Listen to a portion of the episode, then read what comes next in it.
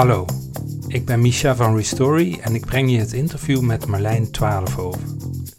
In zijn boek Het is aan ons zet componist en oprichter van de turnclub Marlijn Twaalfhoven heel bevlogen en inspirerend uiteen waarom we de kunstenaar in onszelf nodig hebben om de wereld te redden. De kunstenaarsmindset is volgens hem een open houding die ons helpt de wereld onbevangen, speels, onderzoekend en scheppend tegemoet te treden. Als een kind dus eigenlijk, dacht ik toen ik dat las. Maar is dat nu niet net wat we afleren op school? De kunstenaarsmindset is volgens Marlijn dan ook een daad van opstand tegen de vaste patronen en gewoontes van ons denken en voelen. Naast het gesprek met Marlijn dat je nu gaat beluisteren, gingen we ook met hem op stap door Amsterdam. In het geschreven verhaal vind je een drietal fragmenten uit het gesprek dat we op straat voerden en die goed illustreren wat Marlijn met de kunstenaarsmindset bedoelt. Eerst zaten we met Marlijn samen aan tafel in de Turnclub in het souterrain van een groot pakhuis aan de Nieuwe Herengracht in Amsterdam. Het, zoeken van een titel voor mijn boek uh, is natuurlijk altijd spannend en het is eigenlijk wel een dilemma. Want als je zegt het is aan ons, ja, dat gevoel heb ik heel sterk. Namelijk, in ieder van ons zit eigenlijk die capaciteit om uh, op een speelse manier in het leven te staan. Daarmee dus nieuwe mogelijkheden te zien, creatief te zijn. Dus eigenlijk de wereld naar onze hand te zetten. Dat zit in elk mens. Um, dat is wel iets wat we inderdaad heel erg terzijde schuiven. Wat we vaak al op school heel erg afleren. Om niet te veel te spelen, maar te presteren. En ik geloof ook dat, het, dat alleen wij zelf ook die omslag weer kunnen maken om eigenlijk dat, die focus op prestatie en succes en nou, productie te turnen. Dus om te, te, ja, om te slaan naar eigenlijk een focus op betekenis en op waarde en nou, relatie die we hebben. Want uh, dus dat is echt iets dat moet in onszelf gebeuren. Tegelijkertijd het systeem is natuurlijk in die zin uh, bepalend. Dus hoe de wetten zijn, hoe de, de incentives, hè, de, de financiële prikkels, hoe die georganiseerd zijn, ja, da, dat zorgt er uiteindelijk uh, voor of we een duurzame en rechtvaardige wereld kunnen bereiken. Maar ja, om dat andere systeem te bouwen, uh, kunnen we niet alleen maar vertrouwen op eens in de vier jaar naar de stembus. Of ja, uh, weet ik veel, petities tekenen, soms een protest. Uh, daarin zal er echt een omslag ook moeten ja, komen. Dus ik zie heel erg dat, dat als wij in staat zijn om onze eigen, zeg dat, het eigenlijk handelingsperspectief als het ware te hervinden, te zien van, ah, dit kan ik, dit kan ik maken, dit kan ik verbinden, hier kan ik naar luisteren. Allerlei vormen eigenlijk van helend werk. Dus als we zelf in plaats van op het spoor van uh, separatie, op het spoor van, van um, uh, ja, dat individuele en het presteren en het competitieve, als we het spoor vinden van het verbinden en het ja, veel meer samen, vormen van harmonie en vormen van ja, samen dingen maken eigenlijk, als we dat hervinden, dan kan dat uiteindelijk echt tot een revolutie in het systeem leiden. Het komt natuurlijk van alle kanten. Dus ik denk dat de, eigenlijk de mindset van uh, ja, een cruciale groep mensen in de samenleving heel besmettelijk kan worden als, dat, als die groep uh, groot genoeg is. En dan kan uh, dat systeem echt omslaan. Maar natuurlijk ook dankzij de activisten die ook op hun manier inderdaad een blokkade hebben. Of dankzij de juristen die zeggen, kijk eens, er zitten gaten in, in de wet belastingontduiking, een vreselijke vervuiling die we allemaal uh, naar verre landen outsourcen. Uh, die strijd is natuurlijk ook heel hard nodig. Maar dat kan niet zonder een strijd of een, een, een verandering in, ja, in de mindset van eigenlijk alle mensen. Uh, hoe is dat voor jou zelf gegaan? want je vertelt bijvoorbeeld over ehm, je weg naar het conservatorium. Wat toch uh, heel streng is met veel oefenen en, en veel discipline. En uh, toch heb jij je kunstenaarsmindset kunnen behouden of her, hergevonden? Ja, op het consortium is natuurlijk een hele competitieve omgeving. Van waar het heel duidelijk is wat succes betekent en wat ja, mislukken betekent. Dat wordt eigenlijk nou een paar keer per jaar bij examens natuurlijk heel duidelijk. Maar ook elk moment tussendoor weet je eigenlijk altijd waar je zit, een soort ladder van naar het succes toe. Um, eigenlijk was voor mij het heel belangrijk dat ik naast dat ik met mijn instrument bezig was, dus ik was altviool aan het studeren, en dan weet je precies hoe goed je bent. Want je weet precies welke stukken je speelt en die stukken die hebben, staan in een soort rangorde van hoe moeilijk ze zijn. Um, en je weet ook precies in het orkest waar je zit, want elke stoel heeft, uh, is een soort pikorde. Dus een stoel naar links of naar rechts of naar voren betekent eigenlijk een promotie in het orkest. Um, ik heb ook begrepen dat zelfs uh, mensen die vooraan zitten een ander salaris krijgen dan mensen die achteraan zitten. Ik weet er niet de details van, maar in beroepsorkesten uh, is dat dus echt, echt, een, nou, echt een pikorde. Ik ging ook componeren, dus niet alleen maar spelen, die ja, compositie, dus het maken van nieuwe stukken, gaf mij eigenlijk de ruimte waarin ineens hele andere wetten uh, golden. Dus in dat creatieve domein, ja, als ik een stuk maakte, betekende dat niet dat dat duidelijk was op een soort rangorde of in een soort competitie. Het kon zijn dat een stuk wat ik maakte in één keer werd ontdekt door iemand die het geweldig vond. Dat er een muzikus was die zei, oh dat wil ik graag spelen.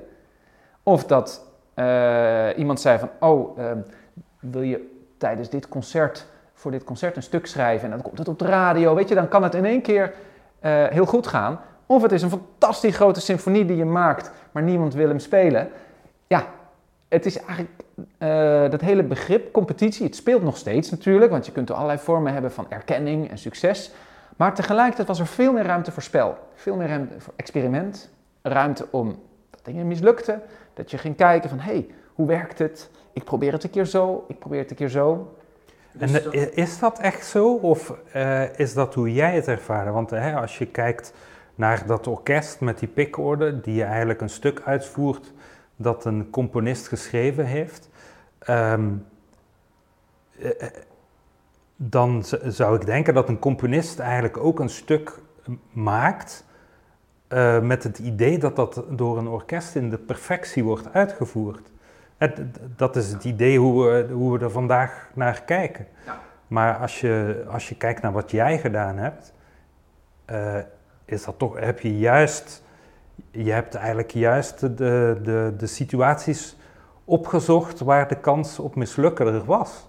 Nou, het klopt. Je hebt, uh, kijk, in mijn conservatoriumtijd, componeren, daarin was sowieso al veel meer ruimte voor spel en experiment, want dat hoort natuurlijk bij een echt een creatieve proces. Zoals ik dat ook heel erg uh, herkende toen ik in andere kunstopleidingen ging kijken. Bij de beeldende kunst of bij theater en dans. Dat waren hele scheppende opleidingen. En dat is een groot verschil natuurlijk met die klassieke muziek. En maar ook met jazz en vormen van pop, waar toch heel veel dingen vaak toch uh, in een heel duidelijk kader, heel duidelijk stramien zitten. Um, wij mochten uh, in die zin sowieso al veel meer spelen dan uh, de, nou, dus de instrumentalisten. Maar ik heb daarin zelf inderdaad ook op een gegeven moment uh, zoektocht gemaakt naar een andere uh, omgeving. Dus niet zozeer het, de concertzaal en de, nou, de beroepsmuzici, maar nou, mo mooie gebouwen, natuurgebieden, plekken, zelfs in, in een ruim van een schip of aan het strand. Daar ben ik muziek gaan maken. Dus ik ben eigenlijk zelf plekken gaan opzoeken met mijn muziek. Nou, en dan heb je nog weer veel vrijheid. Want dan heb je ook niet die setting van dat concert, waar het heel duidelijk, ja, daar zijn hele duidelijke regels van um, die uh, muzici die natuurlijk willen dat het heel mooi stil is, het publiek wat heel stil zit op stoelen, en dan een beschaafd applaus en een buiging. Nou, er komt een soort heel theater rondom dat muziekstuk. En ik wilde eigenlijk dat theater helemaal zelf uh, ja, hervormen of helemaal opnieuw scheppen, een nieuwe vorm vinden om muziek te ervaren. en dat gaf me nog veel meer ruimte om te spelen. Tegelijkertijd kwam er een hele uh, belangrijke verantwoordelijkheid, want um, als je een concert in het bos geeft, dan heb je niet een kaartverkoopsysteem, je hebt niet de toiletten, je hebt niet de garderobe, je hebt geen koffie in de pauze. Ik moest op een gegeven moment gaan denken toen ik een groot concert uh, in een oude scheepswerf ging houden. Ja, is het wel veilig? Zijn er wel nooduitgangen en brandblussers? En wat als het stroom uitvalt? Of wat? En het was zelfs een concert wat de hele nacht doorging. Dus dan krijg je ook te maken van ja, wat als mensen pillen meenemen en rare dingen gaan slikken en de hele nacht gaan dansen, kunnen ze dan in het water vallen. We hebben een soort reddingsboot, moest erbij, want er was een kade en er was water. En voor het geval dat er iemand het water in zou fietsen, omdat het, ja, het ging de hele nacht door. Uh, dus dat soort dingen, ja, daar denk je natuurlijk niet bij na je denkt, ik wil een muziekstuk componeren. Dus dat gaf een hele grote, uh, uh, ja, in die zin een heleboel meer werk. Maar ook de noodzaak om samen te werken met allerlei andere mensen die hielpen met organiseren. Dus dat, dat werd toen een, nou, echt een hele hybride vorm van het scheppende, maar ook het uh, in de praktijk dingen bouwen, dingen neerzetten en dus ook samenwerken. Dat is iets wat je natuurlijk uh, veel minder hebt als je bijvoorbeeld heel succesvol bent. Je, je, wordt bijvoorbeeld gevraagd om in, de, weet ik veel, de Koninklijke Schouwburg een mooie opera te maken ja, dan zit er een heel apparaat van de mensen die alles van het licht weten, van het geluid weten, van de kostuums weten, van de marketing weten, van de financiën weten. En dan kun je je helemaal richten op dat ja, muziekstuk. Moest ik van alles eigenlijk iets weten. En moest ik dus ook heel erg dat, dat geheel proberen uh, ja, te overzien, te regisseren. Dan krijg je een hele andere houding. Dan ga je gewoon echt kijken van wat kunnen we voor ontmoetingen creëren. Je hebt ook vaak dus niet zomaar de budgetten, want ik had geen opdrachtgever. Dus ik moest ook kijken van hoe, wat kan ik soms met een heel klein budget toch voor een mooie ervaring maken. En dan ga je vooral ook op zoek niet naar het bouwen van een theater, maar naar bijvoorbeeld het vinden van een mooie plek. Dan krijg je veel meer een relatie tussen jouw muziek en die omgeving. En dat zijn eigenlijk hele wezenlijke verhalen die dan ontstaan. Over wat, ja, wat speelt die mens bijvoorbeeld voor een rol in de natuur? Of wat, wat, uh, hoe kunnen verschillende culturen elkaar ontmoeten? Um, hoe kunnen uh, mensen die nog nooit hedendaagse muziek gehoord hebben, toch mee gaan doen en misschien een rol gaan spelen? Dus ik ging uh, heel veel experimenteren, ook met uh, niet alleen professionele muzici, maar ook bijvoorbeeld met de harmonieën van varenorkesten, met koren, met kinderen, met heel veel slagwerk. Het publiek kreeg vaak ook. Kortom, ik, uh, ik hoefde me dus niet aan die concertzaal te houden. Dat gaf enorm veel vrijheid. Ja. Waar, ik, waar ik heel benieuwd naar ben, is dan. Um, uh, ben jij ook zo opgevoed dan? Dat, dat, je hebt ouders die heel trots zijn als hun, hun kind dat stuk perfect kunnen uitvoeren en de beste zijn in, in, in hun instrument. Uh, waar, is, waar is die voedingsbodem voor jou gelegd? Om, om nou, zo uh, over muziek te denken ja, of, of ja, ja, in het leven te staan eigenlijk? Ik ben absoluut in een uh, rijke omgeving opgevoed. En niet zozeer qua financiën, maar qua mogelijkheden. Namelijk, we woonden op het heel mooi dicht bij de natuur, in een, een plek met heel veel groen. Um, dus uh, ik, ik kon al, toen ik heel klein was, ook zelf gewoon in het bos urenlang zelf gaan spelen, zelf mijn weg gaan vinden. Ik, en het was vooral dat vertrouwen en eigenlijk die omgeving van mogelijkheden, um, waardoor ik, ja, denk ik, heel erg um, uh, toch altijd ja, die nieuwsgierigheid, maar ook de moed had om gewoon dingen te gaan ontdekken. En uh, mijn ouders uh, hebben allebei een muzikale achtergrond. Dus muziek, men, er werd lesgegeven bij ons thuis, waren wel eens concertjes. Maar het was niet zo dat ik heel erg op een super, weet ik veel, een dure privédocent kreeg die echt heel erg mij ging voorbereiden op een soort succesvolle carrière met mijn viool. Um, dat um, eh,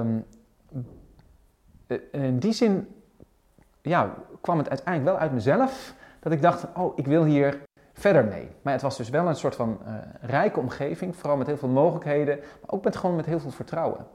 En ik denk dat het net zo goed heeft meegewerkt dat ik natuurlijk wel op die muziekles kwam en wel met muziek in aanraking kwam, als dat ik bijvoorbeeld op een gegeven moment ook, ehm, nou ja, zelf op mijn fiets, toen ik, wat was het, misschien was ik 13 of 14, toen ik op de fiets op vakantie ging met een uh, dus het vertrouwen om gewoon een beetje door de wereld te dwalen is denk ik ook heel essentieel geweest. En later uh, liftvakanties. Toen ik 17 of 18 was, ja, ging ik al eigenlijk Europa door. Um, dus het soort, ik geloof dat vertrouwen en dus ook het gevoel van, oké, hou vast van, oh ja, je kunt gewoon die wereld in. Je kunt je nieuwsgierigheid, je passie of je, nou eh, het avontuur, ja, dat, kun je omarmen. Dat dat echt minstens zo belangrijk is geweest als puur die muzikale uh, ja, input die ik heb gekregen. Zo ademt Marlijn zelf wat hij de kunstenaarsmindset noemt. Een open houding om onbevangen, speels onderzoekend en scheppend de wereld tegemoet te treden. En vanuit die mindset organiseerde hij zelf overal ter wereld onalledaagse prikkelende voorstellingen. Van in een vluchtelingenkamp in Jordanië, een huiskamerfestival in Jeruzalem, een oude fabriek in Zandam, de Carnegie Hall in New York, tot een VN-conferentie in Albach. Naast fragmenten uit de dagboeken die hij tijdens deze projecten schreef, wilde hij in Het is aan ons vooral vertellen over de rol van de kunstenaarsmindset bij de grote uitdagingen van vandaag. En hoe ook jij en ik die vrije, nieuwsgierige en daadkrachtige geest kunnen activeren. Omdat we door de kunstenaar in ons wakker te maken grip kunnen krijgen op onzekerheid. Omdat je met die mindset een weg kan vinden door een verhaal dat nog geen woorden heeft. Uiteindelijk wilde ik vooral ook ja, over die kunstenaarsmindset vertellen. En niet alleen vertellen van kijk eens wat ik zo mooi heb gedaan uh, in uh, de Palestijnse gebieden of in Jeruzalem of in Bethlehem of in, uh, in een vluchtelingenkamp.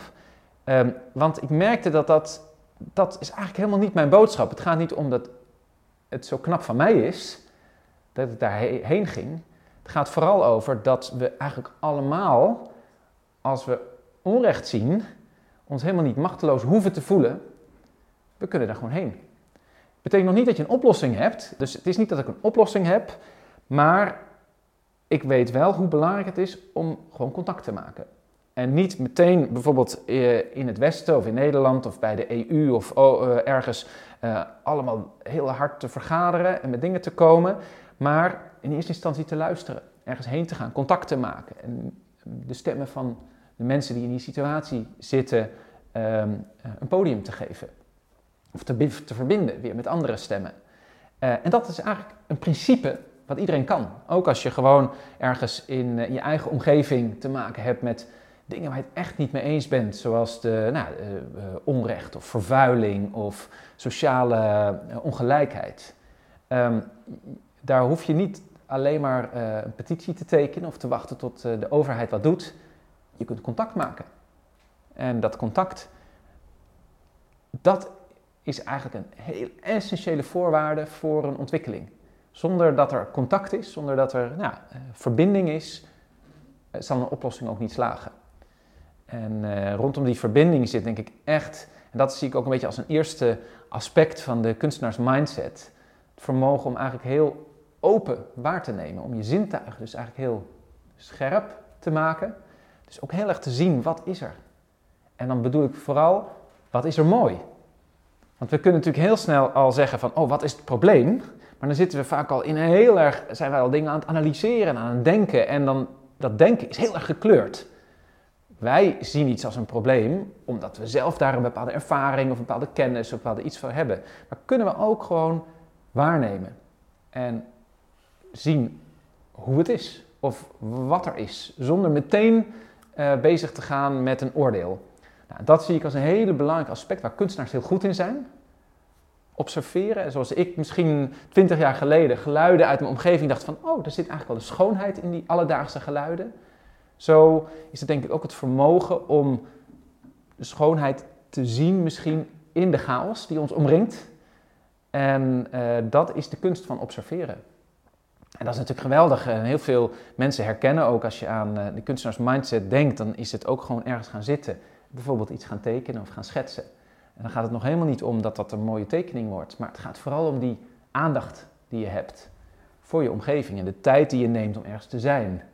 Echt om, om te kijken en iets te zien. Ik, ik denk aan uh, een situatie van, de, van deze ochtend. Hè. We vertrokken vroeg, trein van 7 uur. En uh, in de stationshal uh, in Gent-Dampoort lagen twee, twee mannen te slapen. Ehm, wat me daar ook heel erg bij opviel, is dat hij zo aan het einde van zijn matras, of ja, het was een dun matrasje, had hij heel netjes zijn schoenen neergezet. Um, en, uh, en dat, dat zijn er maar twee en buiten lag er ook nog één. Hier in Amsterdam is het waarschijnlijk veel meer. Maar het, het, is, uh, uh, het is iets dat opvalt in Gent. Hè, dat, omdat het er eerst nauwelijks was, of vooral mensen met een bekertje, maar niet echt slapend op het station. En dan, had, ja, dan heb ik ook zoiets van, daar moeten we iets mee doen. Maar uh, wat ik jou eigenlijk hoor zeggen is, dat daar moeten we iets mee doen, is eigenlijk niet het eerste waar je aan moet denken als je dat waarneemt. Nou ja, um, op een moment, kijk, er zijn natuurlijk uh, zoveel uh, situaties die onwenselijk zijn. Dus er is natuurlijk ook een hele grote vraag, waar kies je voor op een gegeven moment? Of wat komt op je pad? En op het moment dat jij een afspraak hebt, de trein moet halen en er ligt inderdaad iemand zonder huis, um, is het, dan is het natuurlijk de grote vraag van wat moet je daarmee? Um, ik geloof, uh, ten eerste moet je dus in ieder geval niet met alles iets, maar zeker niet met niks wat. Dus het feit dat je alles loslaat, nou, dat leidt denk ik ook tot een hele uh, ongelukkige uh, ervaring. Van een leven waarin je je machteloos voelt, waarin je overal onrecht ziet, maar er niks mee doet. Ik geloof niet dat dat een gezond leven is.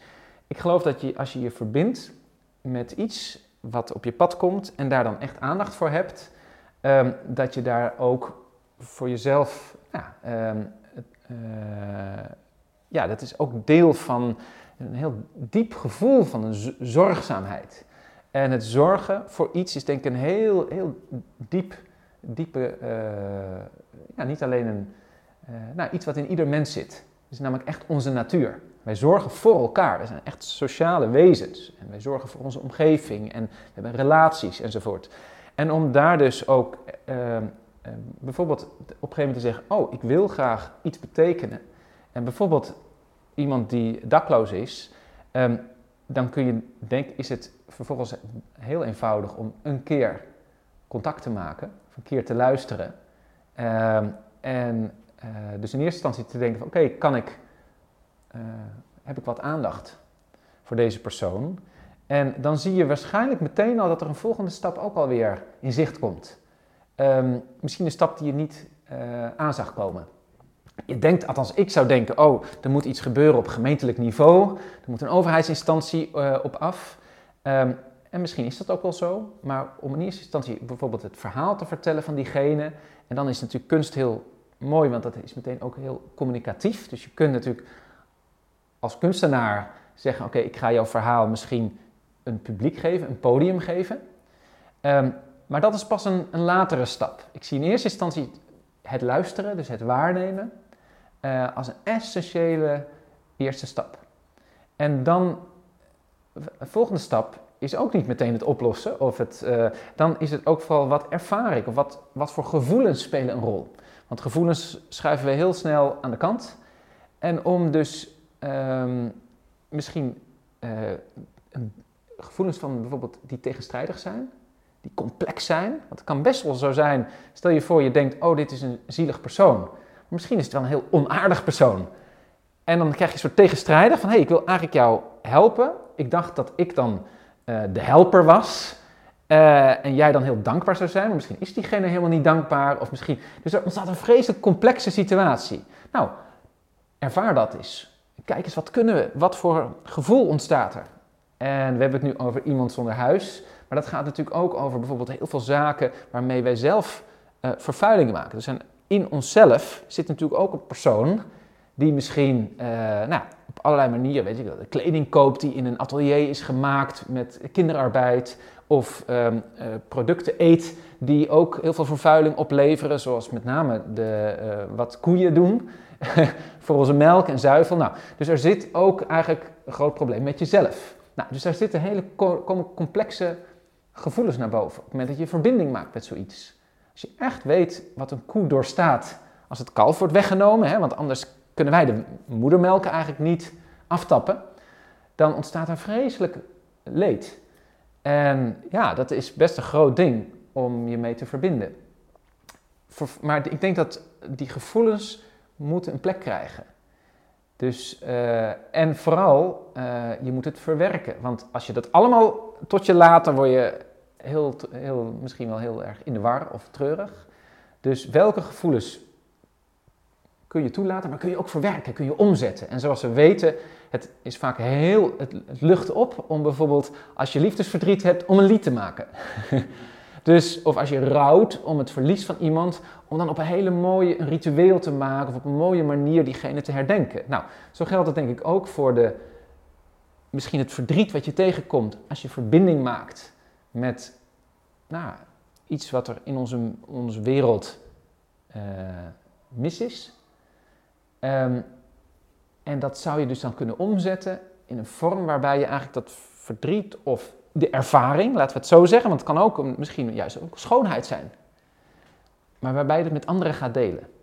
Dan puur, nou, stel, ik stel me weer even voor die, die dakloze die daar, daar ligt. Misschien zit er wel een zekere schoonheid in. Misschien heeft diegene wel iets in het verhaal, misschien wel heel veel moed, waar misschien wel heel veel moed bij eh, komt kijken. Misschien heeft diegene wel voor situaties gestaan waarbij ik zelf ook uh, ja, niet uit zou komen. Dus het is ook het zoeken naar diepere lagen in zo'n verhaal. Ja, wat ik zei over zijn schoenen bijvoorbeeld. Ja. Hè? Dat die daar zo netjes stonden. Ja. Ja, als je daar toch ligt zonder huis, ja. waarom zou je dan je schoenen netjes neerzetten? Dus dat, dat, nou, dus dat is wel iets dat opvalt. Die kunstenaarsblik, die ziet die schoenen. Ja. en de blik van een activist of een hulpverlener ziet natuurlijk uh, we moeten iets helpen of we moeten het systeem veranderen. En dat is ook belangrijk. Maar die, diegene die die schoenen zo netjes ziet staan, die ziet een dimensie die de anderen niet zien. En die dimensie kan soms een sleutel zijn.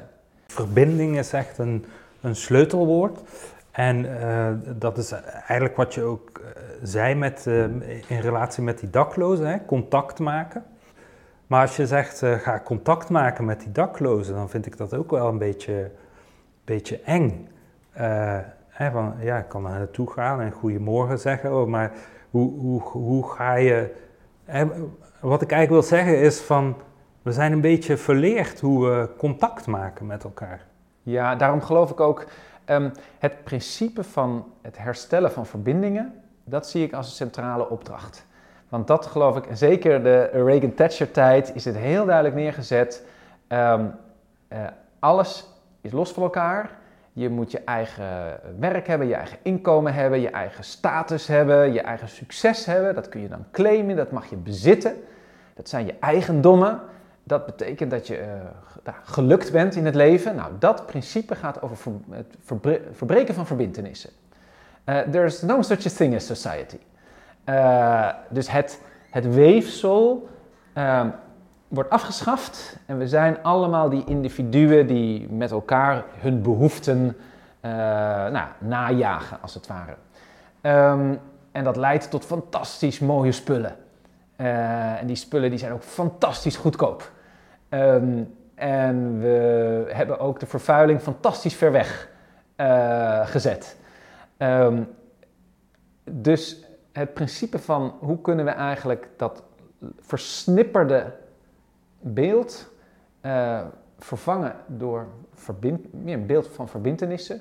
Nou, je noemt het een story, een verhaal. Nou, een verhaal is typisch de verbindenis tussen gebeurtenissen. Losse gebeurtenissen, losse personages, losse zaken worden door een verhaal met elkaar in verband gebracht. Dus het is de, de kunst om verhalen te vertellen, betekent meteen al de kunst om verbindingen te leggen.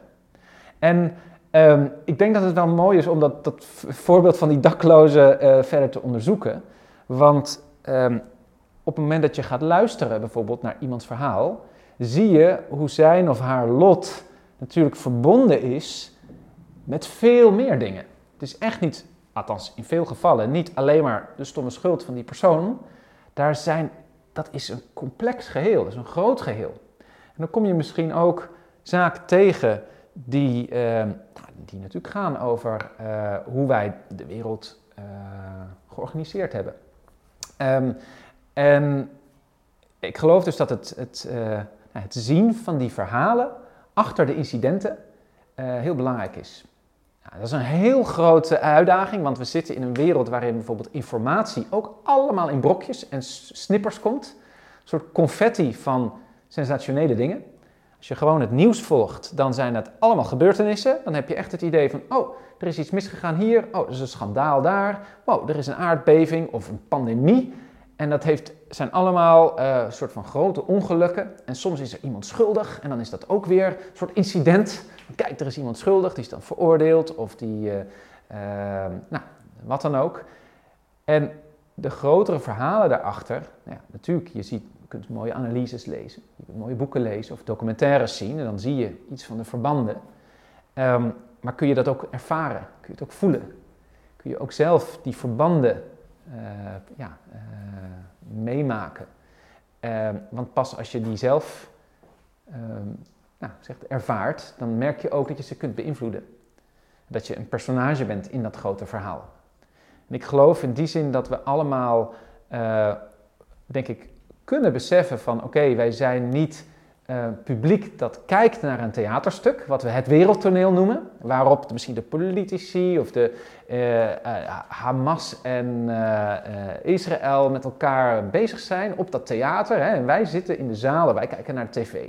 Nee, wij zijn zelf in principe ook, wij staan op dat wereldtoneel. Want wij leven nu en wij hebben invloed in onze omgeving. En wie er in die zaal zitten, ja, dat zijn volgens mij de, de generaties die nog moeten komen, die nog niet geboren zijn. Die zitten in de zaal, die kijken wellicht vanuit de toekomst. Of ze zullen ooit naar ons kijken en ons gadeslaan. Denken van, oh, oké, hoe speelde mijn opa of mijn oma een rol hier? Wat kon hij of zij betekenen? En ik geloof dat iedereen een, eigenlijk best een rol heeft. Als je het gewoon maar kan zien. En je hoeft, denk ik niet, allemaal naar die daklozen te stappen. Je weet zelf misschien wel waar je goed in bent, waar je kwaliteiten liggen. Welke vorm van zorgzaamheid bij jou uh, nou, uh, wakker is of aanwezig is. En dan is het fantastisch dat er mensen zijn. We hebben nu een kampioenschap tegelwippen. Dus kunnen verschillende gemeentes zoveel mogelijk tegels vervangen door stukken groen. Kleine plekjes waar dus gewoon iets van beton of iets van steen wordt vervangen door iets wat leeft. Nou, dat is iets wat een aantal mensen doen en dat is geweldig. Nou, de wereld wordt er niet mee gered, maar toch, uh, het is een fantastisch mooie daad. En als je daar goed in bent, je kunt zo'n competitie organiseren en je maakt er een mooi spektakel van, het komt zelfs op televisie, uh, dan ontstaat er ook aandacht voor waarom liggen er zoveel tegels. En waarom is het niet veel mooier als er dingen groeien, als er planten groeien en ook uh, insecten kunnen leven. Um, ja, dus van stukjes groen tot stukjes uh, verband tussen mensen die eenzaam zijn. Of misschien zelfs je eigen mensen in je familie die ver weg wonen. Of hoe kunnen we andere vormen van samenleven, van wonen misschien creëren? Kunnen we niet veel meer woongroepen maken waarin mensen die ouder zijn veel meer op de, de jonge kinderen kunnen letten. Uh, maar ook deel zijn van meer een sociale structuur. Waarin je misschien niet allemaal een wasmachine en een boormachine en alles nodig hebt, maar veel meer uh, spullen kan delen. Zodat je ook niet een heel hoog inkomen nodig hebt om al die spullen te kopen. Telkens die auto en die wasmachine die moet worden vervangen en belasting en uh, reparaties. Um, weet je, dat zijn natuurlijk allemaal aspecten.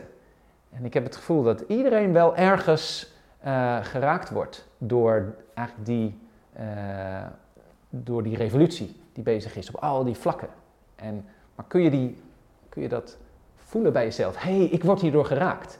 heel vaak als ik gesprekken heb of dingen presenteer, dan komen mensen naar me toe en zeggen: Ja, ik wil ook heel graag echt iets betekenen, want ik heb al jarenlang dat ik vind dat ik eigenlijk iets wil doen, maar ik weet niet waar ik moet beginnen.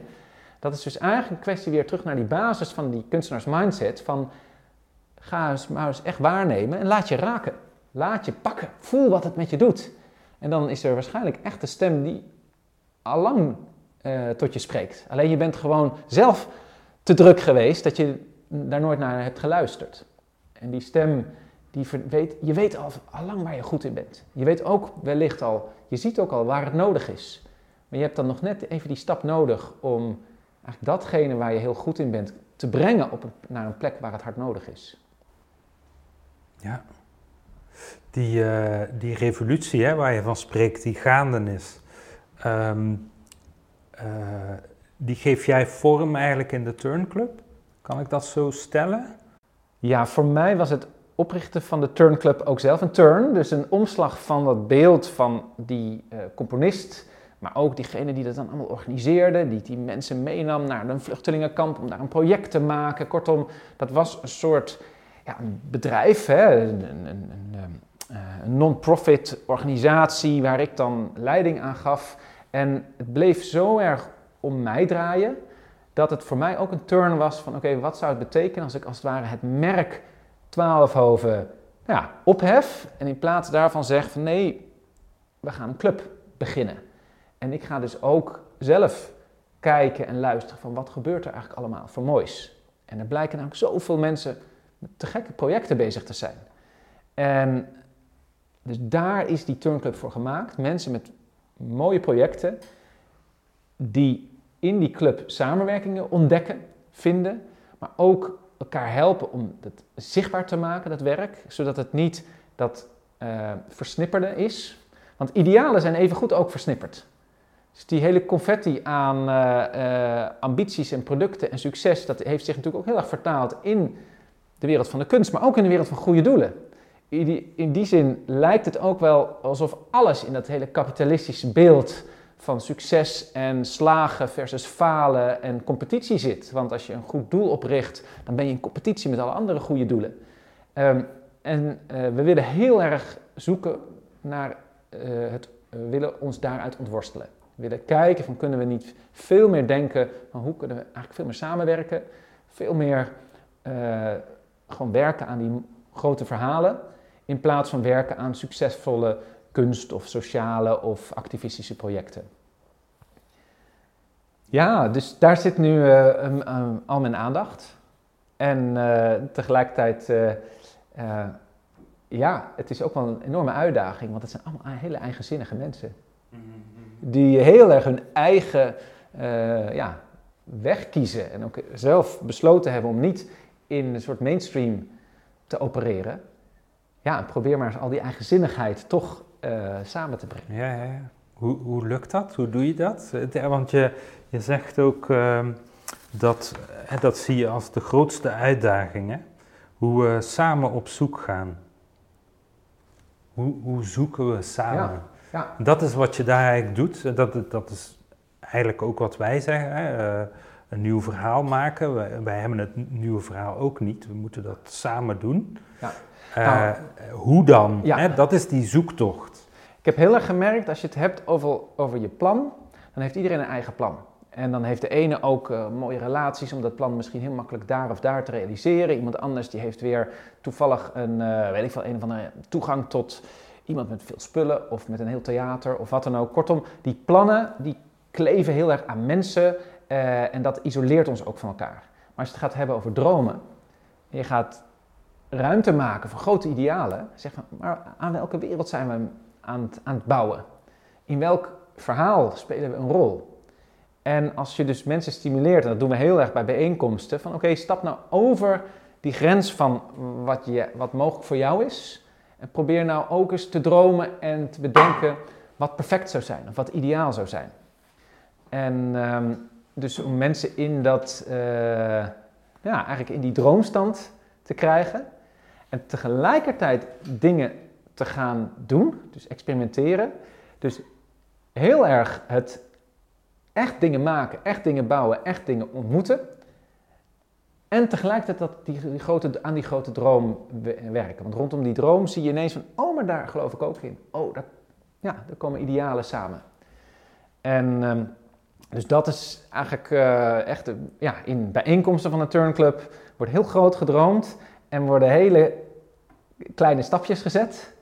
Maar dat, dat middenstuk van het schrijven van projectvoorstellen en uh, begrotingen maken enzovoort, proberen er eigenlijk het meest uit te gooien.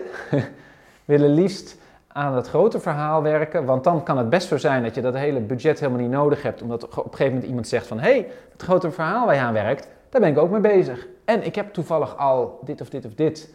Uh, is al helemaal in orde. Dus je moet vooral ook zichtbaar worden met die idealen. Je moet als het ware uit de kast komen. Uh, je moet echt laten zien van kijk, uh, hier sta ik voor. Zodat je ook op de radar komt van anderen die wellicht al een heel stuk ook die kant op zijn. En ja, dus zo proberen we het en heel tastbaar en praktisch te zijn. Dat we, want het zijn wel die uh, mensen binnen de Turnclub eigenlijk allemaal hele praktische idealisten. Iedereen die, die, ja, die doet tastbare dingen. Die maakt echt dingen, uh, ja, maakt ervaringen, ontmoetingen. Um, en dus dat hele praktische, dat zit er echt in de kern. En, nou, en die dromen ook. Dit was het interview met Marlijn Twaalfhoven. Zoals gezegd vind je in het geschreven verhaal op restory.be nog enkele geluidsfragmenten van het gesprek met Marlijn tijdens een wandeling door Amsterdam. Fragmenten die de kunstenaarsmindset mooi illustreren. Tot slot dit. Marlijn schrijft in Het is aan ons dat hij besloot uit de kast te komen als idealist. Ook al weet je niet de oplossing voor een probleem, het is nodig dat we onze idealen, onze dromen, ons commitment om iets te veranderen, al weten we niet hoe, hardop gaan uitspreken. Alleen dan ontstaan er de mogelijkheden tot verandering. Het is tijd om de vraag te stellen: welke wereld willen wij eigenlijk? Als we idealisme zien als een poging om die vraag te beantwoorden, dan zie je ineens in hoe praktisch dat is.